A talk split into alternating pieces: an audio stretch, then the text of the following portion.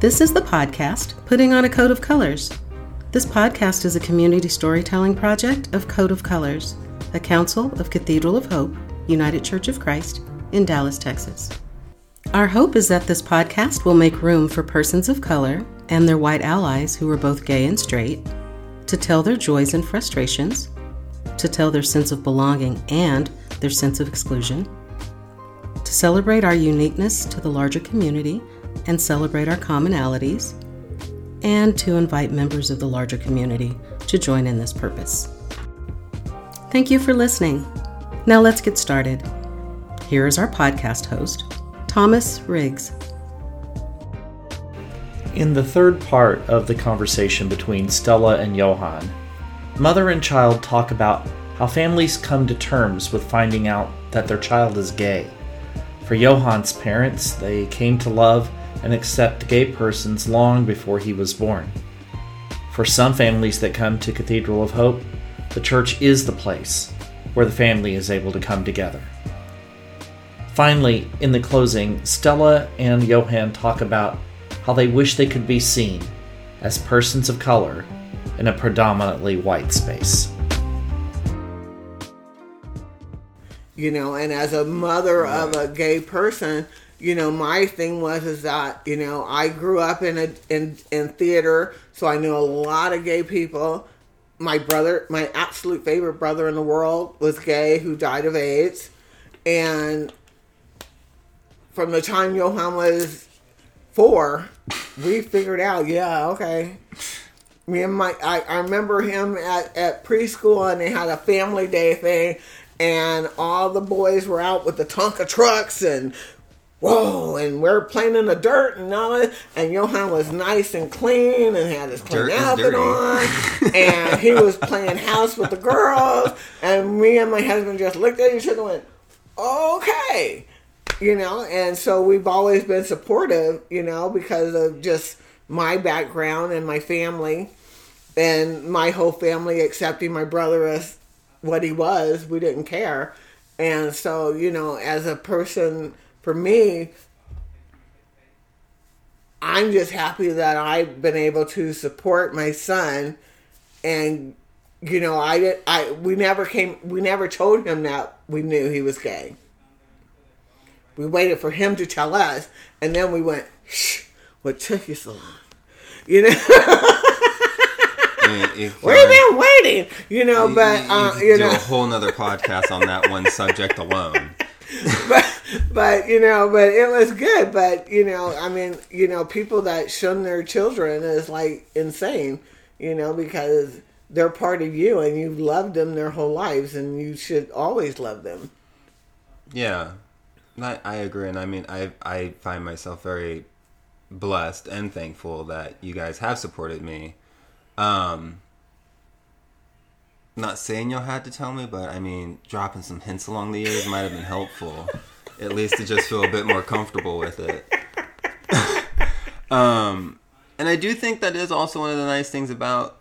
I mean, that is one of the beautiful things I have seen with COH is there are a lot of younger, and I mean, I'm only going to be 34 in a couple days, but I mean, I mean, there's some I've seen 18 year olds, I've seen a couple of 17, 16, 17 year olds, and a slew of young 20 somethings that have come through that have come from either being kicked out of their house or being disowned. And then I've seen a lot of them who come with their parents and their parents trying to come to terms and chur- the, the, the church kind of being that middle ground because they both have their faith, just they disagree on maybe the sexuality, but being able to kind of bring the two of them together in a church To embrace, to embrace each other it, it, it has i've seen it has healed a couple of those situations and that is a truly beautiful thing that i have seen. Um i mean one of our young adults who's sadly no longer with the group i believe they moved or went to school. I don't exactly remember what happened there but that's exactly how their situation was. They came out. Mom was not particularly happy about it. I don't really know much about 'cause i never really heard much. But son brings mom to the church, and then the mom instantly became a, a rooted member in the church as well. Um, almost the opposite of our situation. Yeah, every, right, everybody's always everybody always going, oh, how did Johann get you to come to the church? It's like, no, no, no. How did I get Johann to come to the church? Like they're like, what? And I was like, yeah. You know, once they figured out that we were mother and son, and it's not brother and sister I did get that a few times. yeah, couples or something. you know, it was one a I was like, you know, yeah. I was like, no, that's my son, that's Yeah. my baby, you know. you know, and, and we've been members over six years now. yeah, You and I know, mean, so I, I was a person who never really thought I'd find a church that I would go to, let alone really stay at. Because I wouldn't say I'm overly religious. I mean, I, I have my faith and I'm spiritual, but a lot of it is also the people I've met and the community of the church, despite the the the working on meshing and things. At least for me, the overall community does feel very welcoming and inviting and i usually I, a lot of times i come back because of the people at the church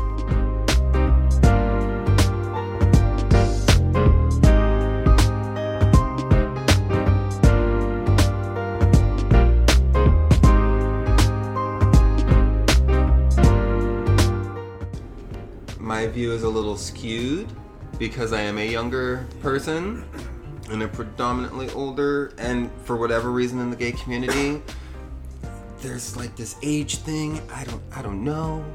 But i found at least for myself and having talked to a couple other people of color that i know we, we're, we're people and we're not similar. It's like we're, we're people we have feelings and we're not objects to be kind of chased after because I feel there is a lot of times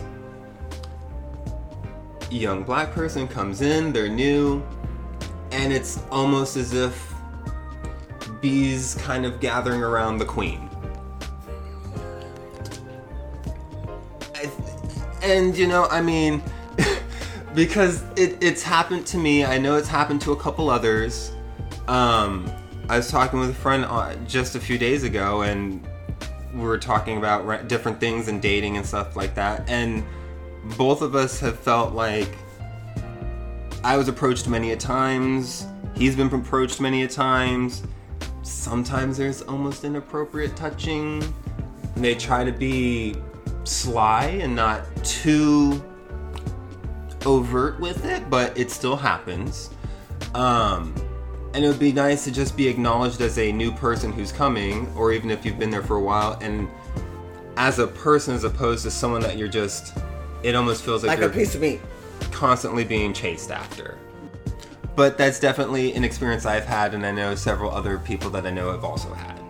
Yeah, I if I see could say one thing to them, it's just let it, it treat us like people and just kind of let us have our experience and, and stop trying to push other agendas.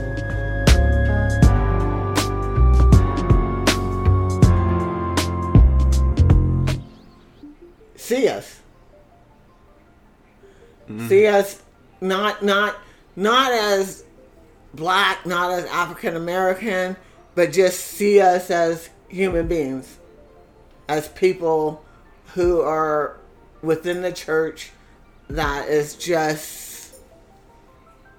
you know that's the one thing I, I found that with legacy is that with Jeanette and them is that they truly they truly care about me. Is that they they actually how are you doing? They know that I'm, I'm having trouble with my back and they they're like asking me questions. And then when i do things like when we did the blessing bags they're all coming up and going hey stella how are you? You know we all recognize you and all this stuff. And so it's just see me as just me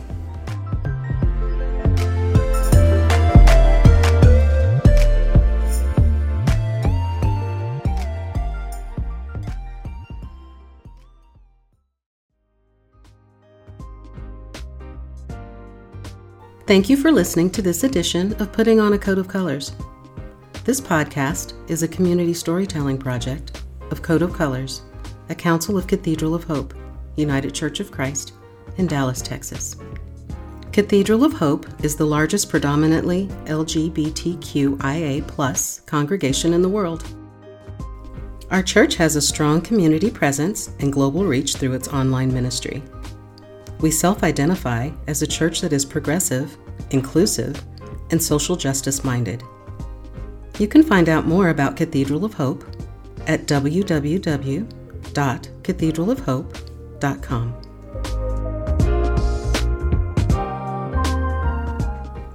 In the mission statement of Coat of Colors, we assert that, through faith, hope, and love, Coat of Colors is a council for all people that seeks to decrease the cultural divide and increase a multicultural presence in the church and the community. You can find out more about the outreach programs of this group by searching Coat of Colors on Facebook. That's spelled C O L O U R S. And request to join the group.